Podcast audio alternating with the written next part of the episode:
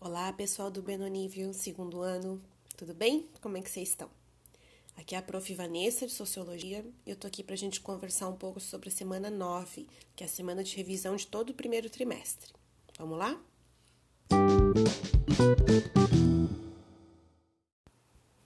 Dica de estudo. Para poder aproveitar melhor o conteúdo desse podcast, eu indico que vocês ouçam duas vezes.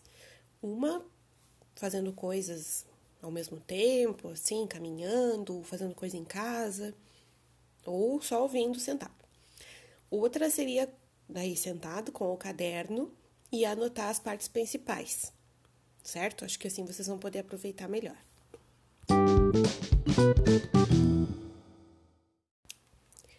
A primeira coisa que a gente viu esse ano, quando a gente se conheceu, se encontrou, foi que as ciências sociais são divididas em três áreas: a sociologia, a antropologia e a ciência política. Eu divido no conteúdo do ensino médio um pouco Esse, essas três áreas nos três anos, né? Não de uma forma engessada, assim, mas para vocês conseguirem ver a diferença de cada uma das áreas ao longo do ensino médio. Então, no segundo ano, a gente está estudando a antropologia, que é uma área que se refere mais ao estudo da cultura e das relações humanas, certo? A antropologia ela tem várias linhas, mas a linha que a gente está seguindo aqui é mais da antropologia social e cultural. Tá bom? A gente vai analisar mais a questão da cultura e das relações humanas. A antropologia também tem algumas outras áreas, como a biológica, né, que é, era bem difundida antigamente, e a antropologia social e cultural já é hoje mais forte, tá? Então, nós vamos ver o que, que é isso, afinal. O que, que é cultura? Então, nosso primeiro conteúdo de antropologia foi o que é a cultura. Nós vimos que a cultura é uma palavra polissêmica, que ela tem vários sentidos. E a gente é mais acostumado a usar, no senso comum, a cultura como instrução, né? Ou como uh, cultivo de alguma coisa. Esse é o significado que está no dicionário, inclusive. Mas para a sociologia e a antropologia, a cultura é um conjunto de hábitos e valores, principalmente isso, né? A, a definição é bem grande, mas isso que a gente pode colocar como principal. E também manifestações culturais, né? Que é a forma como a gente mostra esses valores e esses hábitos. Então, uma festa, uma celebração, ela é um ritual, um símbolo de todos aqueles valores, aqueles hábitos que essa cultura mantém, tá? Todos nós estamos imersos em uma cultura, e na verdade em mais de uma, porque a gente tem a cultura brasileira, a gente tem a cultura catarinense, quem não é daqui teve influência de culturas de outros lugares do Brasil, e isso que faz o Brasil tão rico, né? Ser tão diferente em cada lugar. E a gente vai ver que isso tem uma relação enorme com a história, né?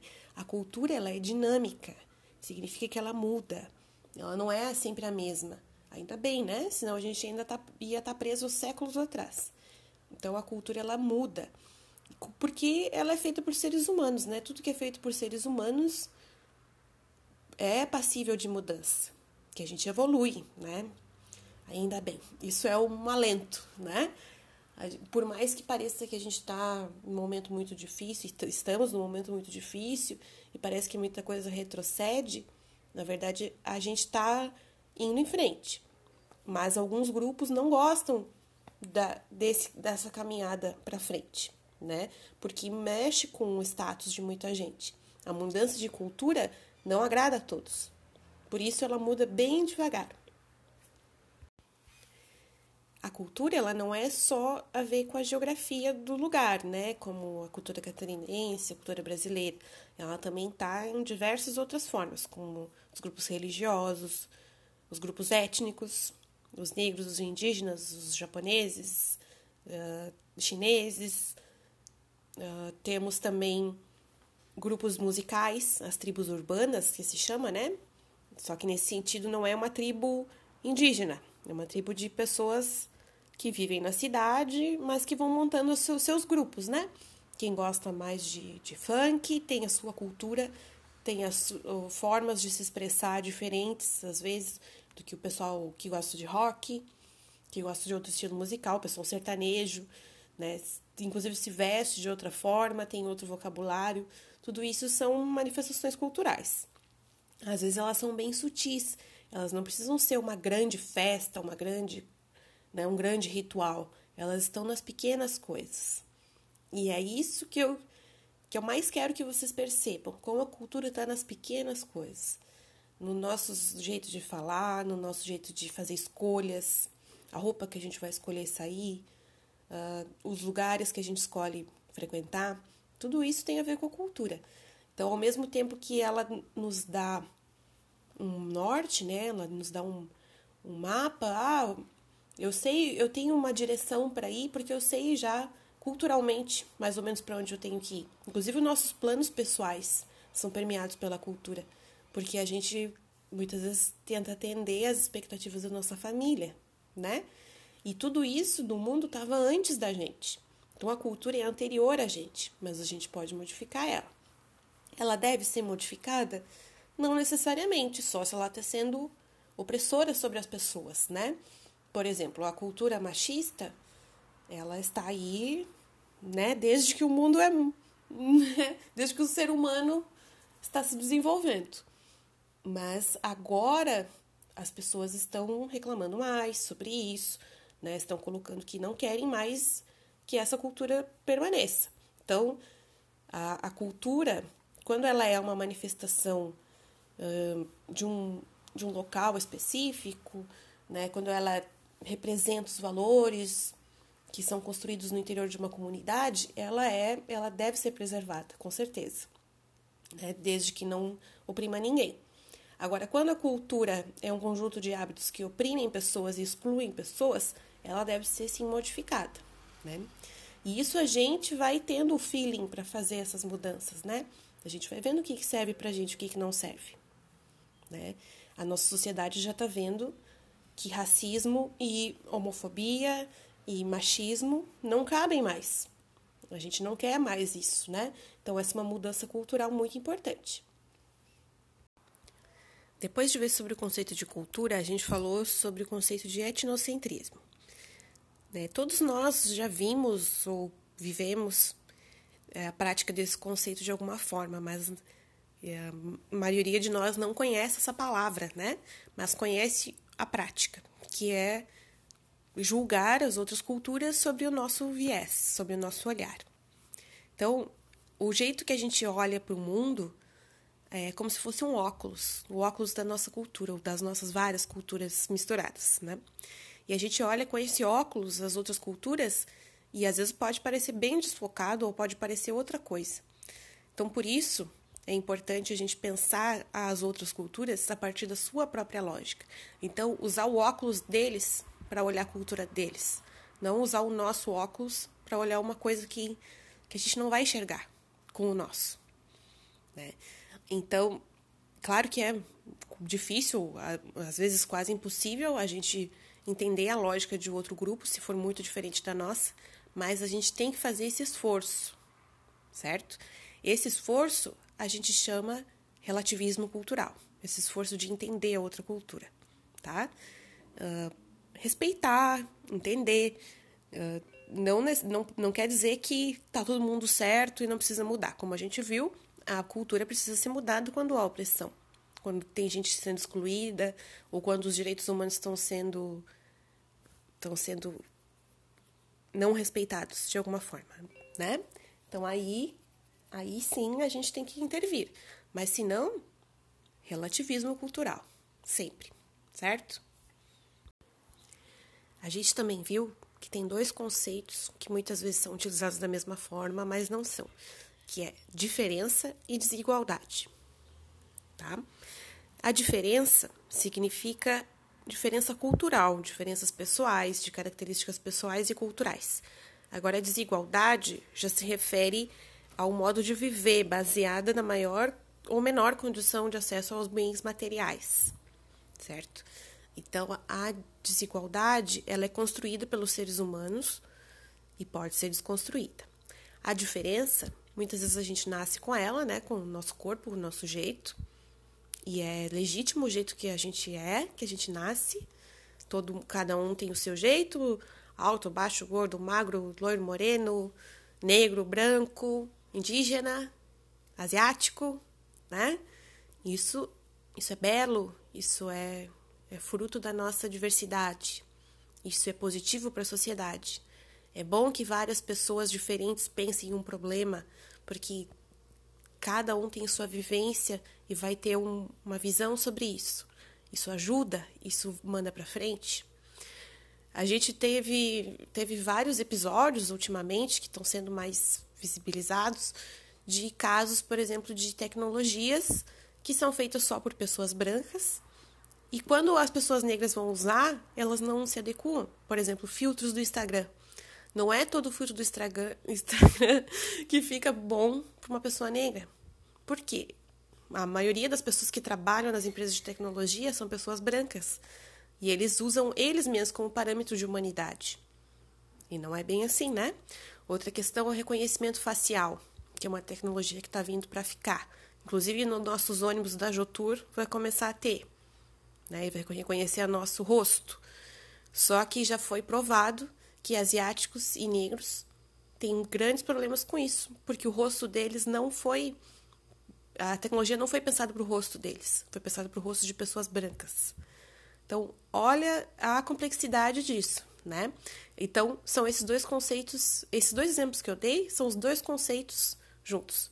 A diferença que, como cada um tem sua estrutura pessoal, né, de corpo e também cultural, e a desigualdade, que é como nos postos de poder ou no, né, no setor de alta tecnologia, as pessoas negras não estão incluídas ainda, né? Não estão acessando esse ramo do conhecimento, essa, esse mercado, porque há desigualdade social. Agora, no segundo trimestre, a gente vai estudar a fundo a relação de negros e brancos no Brasil, como a situação ficou tão difícil para os negros, né, desde o início da nossa história do Brasil. Certo? E como esses reflexos estão até hoje. Outra questão que a gente trabalhou foi como a alimentação está ligada com a cultura. A alimentação tem a ver com o que tem disponível na nossa região originariamente, né? Essas que a gente chama as comidas originárias, e a questão da colonização, né? Que veio junto com a colonização de vários povos aqui no Brasil, trouxeram suas, seus pratos também.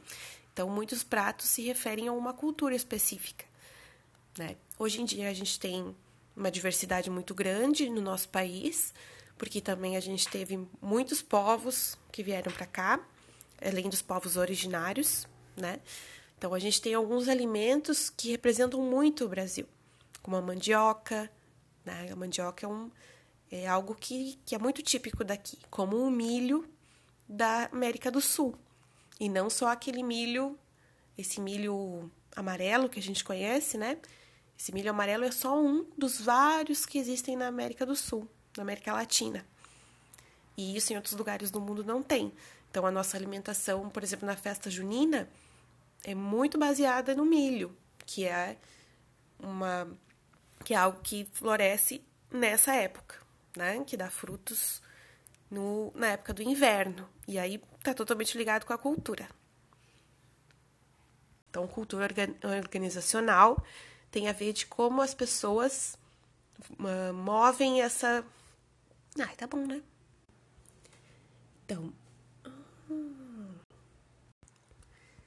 Agora, no finalzinho do trimestre, a gente falou aí sobre o contexto de pandemia, como isso tem afetado os nossos hábitos, nossos pensamentos, nossa ideia de profissão e também a questão da cultura organizacional, que é a cultura que acontece dentro de uma empresa. Toda empresa, por menor que seja, ela tem os seus hábitos, o seu jeito, né? E também dependendo do ramo, por exemplo, uh, indústrias têm um jeito de ser, de se portar, de se vestir, né? Tem a questão do uniforme, dos E P Is, isso tudo gera uma socialização diferente de que no escritório, por exemplo, né? E também um escritório para o outro muda, porque as pessoas são diferentes, os, ah, os donos, os chefes são diferentes, né? Muito, muito da cultura é colocada pela diretoria. A diretoria também escolhe para que caminho se vai, né? São as metas, a missão da empresa. Mesmo empresas pequenas também têm suas metas e sua missão. Se essa missão tem a ver com competitividade, vai gerar um clima organizacional ali. Se essa empresa tem outros valores, né, podem ser diversos valores de cooperação, principalmente, de, a, principalmente essa dualidade entre cooperação e competitividade a gente vê muito, né? Tem empresas que escolhem mais para cada um desses lados, mas tem diversos outros valores que podem ser escolhidos também, como filantropia, hum, Uh, excelência, excelência é um valor, que é fazer sempre tudo do melhor possível, não importa até se, se isso seja mais custoso financeiramente, mas fazer sempre o melhor, isso é um valor de uma empresa, e isso passa adiante nos seus funcionários, né? Se é uma empresa que se preocupa só em vender e não em, em fazer isso bem feito, né? Fazer os produtos, fabricar produtos bons, por exemplo, os seus empregados já vão, pens- já vão ter outra forma de agir, né? Porque isso tudo está interligado, os valores, os hábitos e a forma como a gente age.